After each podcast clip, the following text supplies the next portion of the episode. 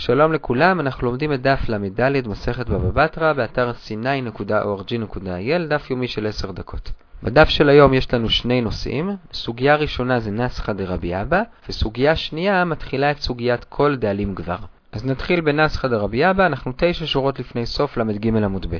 יש דין מהתורה של שבועת עד אחד, שזה אומר, אם לתובע יש עד אחד ולא שני עדים, אז אמנם הוא לא יכול לגבות ממון על ידי עד אחד, אבל הנתבע יצטרך להישבע לו שהוא לא באמת חייב. זה שבועת עד אחד. אומר רבי אבא, אם משום מה הנתבע לא יכול להישבע, אז הוא משלם על פי אותו עד אחד. מתוך שאינו יכול להישבע, משלם. זה הדין, עכשיו נראה את זה בפנים. אז מה שקרה זה שאני חטפתי לך חתיכת כסף, נסחה. אז אתה באת לבית דין ואמרת שחטפתי, והבאת עד אחד שראה שחטפתי. אז לכאורה יש לך עד אחד, אז אני צריך להישבע שבועת עד אחד שלא חטפתי. הבעיה היא שאני לא יכול להישבע. למה אני לא יכול להישבע? כי אני אומר, אני יודע שחטפתי, אבל חטפתי כי זה שלי. אז זה שאני טוען שזה שלי, זה לא מרגש אף אחד.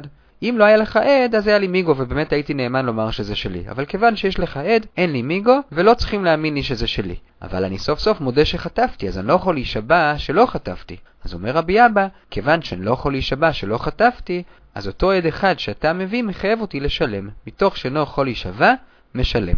זה הדין של רבי אבא. בראשונים דנים למה לא מחייבים אותי שבועה שחטפתי ושזה שלי, אבל לא ניכנס לזה במסגרת הזמן. עכשיו רבנן שישבו לפני אביי רצו לדמות את זה לדין דומה בחזקת ג' שנים. איזה דין? המקרה הוא המקרה הרגיל, אתה בא אליי ושואל אותי מה אני עושה בשדה שלך, אני אומר שאני כבר יושב פה שלוש שנים ולא אמרת כלום, אבל אין לי שני עדים על זה שיש לי חזקת ג' שנים, אלא רק עד אחד. ובמקום שהעד הזה יעזור לי, אומרים ברבנן, הוא דווקא מזיק לי. למה הוא מזיק לי? כי חזקת ג' שנים אין לי, כי אני צריך שני עדים. אז עכשיו יש פה עד אחד שבעצם מעיד שאני ישבתי בשדה שלך שלוש שנים ואכלתי את הפירות שלך. אז אתה בעצם תובע אותי על ידי אותו עד שאני הבאתי, שאני אשלם לך על הפירות שאכלתי שלוש שנים. ואני הרי לא יכול להישבע שלא אכלתי, כי אני מודה שאכלתי, רק שאני אומר אכלתי את שלי, בדיוק כמו בנסחא דרבי אבא, שאני אומר אני חטפתי, אבל חטפתי כי זה שלי. וכיוון שאני לא יכול להישבע שלא אכלתי, כי כן אכלתי, אז אני משלם, מתוך שאני לא יכול להישבע, משלם. אז זה מה שרבנן שישבו לפני אביי חשבו לדמות לנסחא דרבי אבא. אביי מקבל את העיקרון, אבל מתקן את זה קצת. הוא אומר, המקרה שאתם אומרים הוא לא הגיוני. כי יש הבדל משמעותי בין העד אחד במקרה של נסחא דרבי אבא למקרה של העד אחד שאתם הבאתם בחזקת ג' שנים. בנסחא דרבי אבא, העד אחד בא לטובת התובע. הראיה שאם תצרף לו עוד עד, אז התובע היה מקבל את הנסחא בלי בעיה, כאילו שני עדים. לעומת זאת, במקרה של חזקת ג' שנים, העד אחד הוא לטובת הנתבע, כלומר המחזיק בקרקע. הראיה שאם תצרף לו עוד עד, אז הנתבע ינצח, כי יהיה לו חזקת ג' שנים, ולא רק שהוא לא יצטרך לשלם את הפירות, אפילו כל השדה תהיה שלו. אז אתה לא יכול לקחת עד אחד שבא לטובת הנתבע ולהפוך אותו לטובת התובע ושהנתבע מתוך שאינו יכול להישבע ישלם. אז אביי מכניס תיקון קטן למקרה בשביל שזה כן יתאים לנסחא דרבי אבא ובמקום שהעד אחד מעיד שאכלתי שלוש שנים בשדה, הוא מעיד שאכלתי רק שנתיים. במקרה כזה, אפילו אם היה בה עוד עד, אז היו שני עדים שמעידים שאכלתי שנתיים, אז לא רק שלא היה לי חזקת ג' שנים, הייתי באמת צריך לשלם על הפירות שאכלתי במשך אותם שנתיים. אז לא באו שני עדים, בא עד אחד, ואז העד האחד הזה הוא לא לטובתי הנתבע, אלא דווקא לרעתי, ואז, כיוון שאני לא יכול להישבע, כי אני הרי מודה שאכלתי שנתיים, אז אני משלם. מתוך שאני לא יכול להישבע, משלם. אז זו הסוגיה הראשונה, נסחא דרבי אבא, שעד אחד יכול לחייב תשלום כשהנתבע לא יכול להישבע. עכשיו אנחנו עוברים לסוגיה הבאה בעמוד ב', ההוא ערווה, וזה מביא אותנו לדין חדש בפתרון ספקות. עד עכשיו ידענו שכשיש ספק, אז אם יש מוחזק, אז המוציא מחברו עליו ראייה, לפי סומכוס חולקים, אם שני מוחזקים, כמו בתחילת בא במציע, אז חולקים עם שבועה, ראינו שם למה שבועה. היום אנחנו נלמד על פתרון חדש, או בעצם אי פתרון, וזה כל דלים גבר. כלומר, בית דין אומרים, אנחנו לא מתערבים, תפתרו את זה ביניכם. והחפץ או הקרקע שנמצאת בספק, ילך או לזה שיש לו יותר כוח, או לזה שיביא יותר ראיות, אבל לא ראיות ממש הלכתיות, זה כל דאלים גבר.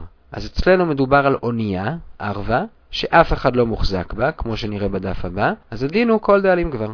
עכשיו, בדף של מחר נדבר יותר מתי הדין הזה שייך ומתי לא, בדף של היום רק נראה פרט אחד בנושא הזה.